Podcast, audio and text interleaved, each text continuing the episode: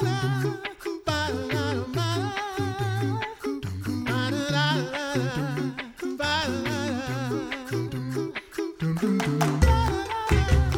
listening to the Coffee Hour. I'm Andy Bates. I'm Sarah Gulseth. Thanks to Concordia University Wisconsin for supporting the Coffee Hour. Find out more about Concordia University Wisconsin at cuw.edu. Live uncommon. Not too long ago, we shared with you information about the MO Scholars Program here in Missouri and how the Missouri District is involved. Joining us again for an update, Leah Sieveking, Director of Mission Advancement for the Missouri District of the Lutheran Church Missouri Synod. Leah, welcome back. Oh, thank you so much for having us and Josh Swartz, Director of School Ministry for the Missouri District of the Lutheran Church Missouri Synod. Josh, welcome back. Yeah, thank you. Glad to be here. So, Josh, can you give us a, a, brief review of what the MO Scholars program is, what it accomplishes, or who it serves? Absolutely. This is an amazing program that the state passed to allow underprivileged families to be able to send their child to a school of their choice. Uh, so you can direct tax dollars up to 50% to help families in need uh, attend a great school. So then how is the Missouri District part of this program? Yeah, thank you. So we applied to be an EAO, an educational assistance organization, because we saw an opportunity to help families in need. And this was a, a great program to be a part of. So, what does that look like on the Missouri District side for being an, an EAO? Is that right? Absolutely. All these acronyms that are out there, right? Yeah. Well, for for us, we help take the, the the the, tax dollars that, that come in through the system, process those with the state, and then get those directly out to the schools to serve those children in need. So that's our process in, in part of being part of this uh, wonderful program. So, walk us through a scenario. Can you give us uh, maybe a hypothetical scenario of how this, how a student and a family might benefit from this and where that intersects with the Lutheran Church Missouri Synod Missouri District? Oh, great question. So, really, a family that's in need, that's looking at getting into to, take their kid out of public school and put them in a, a school of choice, like a Lutheran school they can go on our website at mo.lcms.org. There's a link to apply for the scholarship. It's very easy. It doesn't take a whole lot of time at all. You apply for it, put it through. Uh, it gets verified through the, the system. And then they get set up for the funds and connecting with the school. We stay in connection with the school and, and, the family. There's a lot of email traffic that goes through to help them understand where they're at in the process and how it's coming about. And then before you know it, they have funds. They're able to attend that school and the funds are, are high enough to be able to cover their costs. It's $6,375 that they get this year. And we understand from the state it is going to go up into next school year. So it covers a lot of things from tuition and dollars to services if you need tutoring and support, those kinds of things. So it, it provides a lot of support for underprivileged families and their children to be able to get a great education and support. Do we know how many students or families have applied for scholarships for this year? Absolutely. We've had 120 families apply, or if you can look at another way, 137 students.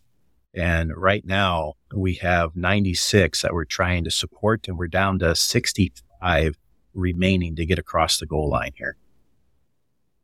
So, who are those students and families that are applying for these scholarship dollars? Who is eligible for the program? So, the the people that are eligible for the program are those that qualify between 100 or 200 percent of the federal free and reduced guidelines. So these are definitely underprivileged families that don't make a lot of money and certainly cannot afford to send their child to a school of choice. So this helps them to be able to do that. Or students that might have an IEP. So special learning needs that certainly cost a lot to get the services needed for their child to be able to learn and to grow and to function in a school system. This is also another way that this helps provide support for them. Now, are these all families that are applying to attend Lutheran schools? Am I understanding that correctly? Yes. So there are several different EAOs that you can choose from that might fit the needs based on the school that you're looking at. For our portion in that, as a, a Lutheran church in, in the Missouri district, we support those who want to send their child to a Lutheran school in the state.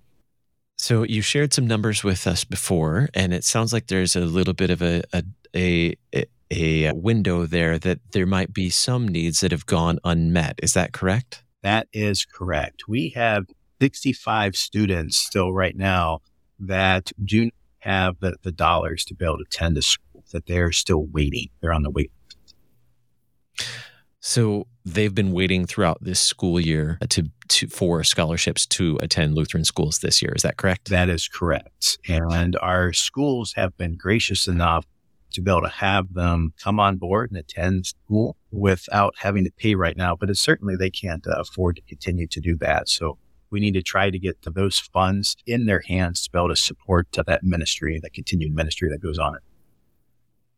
And so, how? What are the steps then to to meet those needs? Is this a Josh question or a Leah question? how, how will those? How can those needs be met? I'd I'd be happy to take that. This is this has become such a favorite topic of mine about how to make this possible. So these scholarships are funded by the the tax dollars of the typical Missouri taxpayer. And, and it's done through tax credits, which some people are familiar with and some people aren't. I will be the first to admit I was not up until the district started working with Mo Scholars. But really, what it comes down to is to participate in tax credits is to be willing to prepay a portion of your state taxes. In this case, it's up to 50% for MO Scholars. We're all legally obligated to, to pay taxes. We're out the money anyway. What tax credits do is they give us this really unique opportunity to direct where our tax dollars go. When else do, do we get to tell the state, this is how I want you to spend my money? And for all of us that care about Lutheran education, we get to say it in a, towards something that truly matters to us. And that's what makes MO Scholars so exciting. So, what are those steps? How do I go about actually making this happen as a contributor to this program? Sure, it's a piece of cake and it takes just minutes. So, I think the quickest way is to head to the Missouri District website, which is mo.lcms.org.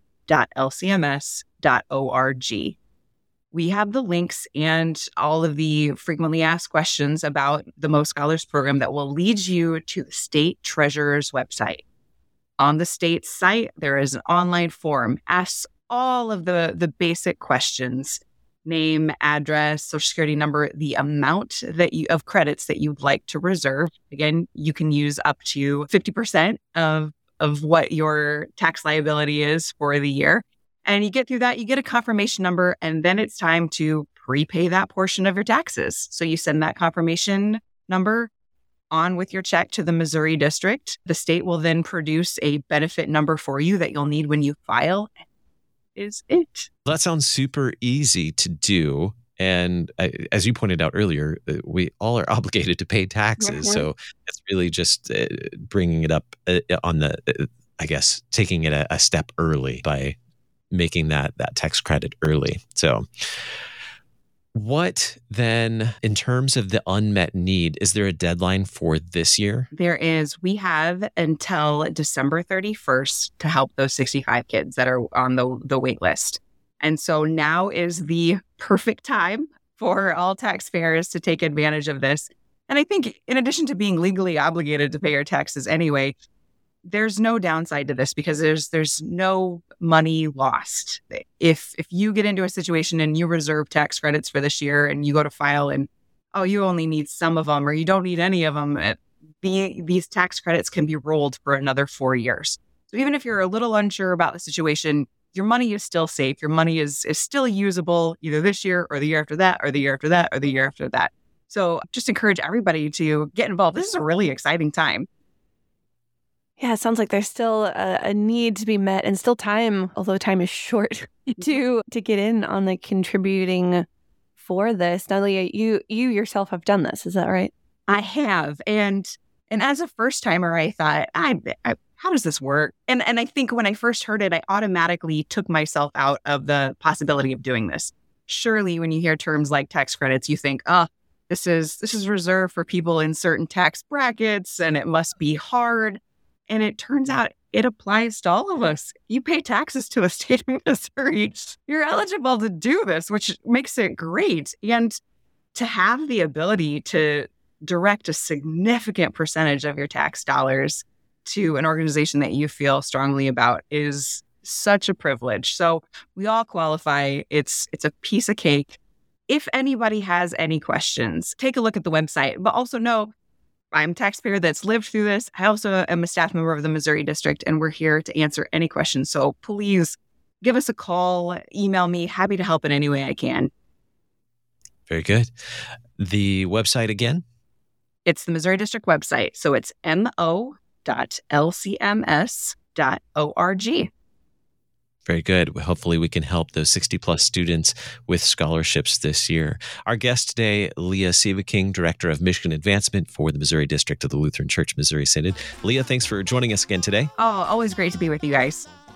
And Josh Swartz, Director of School Ministry for the Missouri District of the Lutheran Church Missouri Synod. Josh, thanks for being our guest again today. Thank you for having us. Really appreciate it. You're listening to the Coffee Hour. I'm Andy Bates. I'm Sarah Gulseth.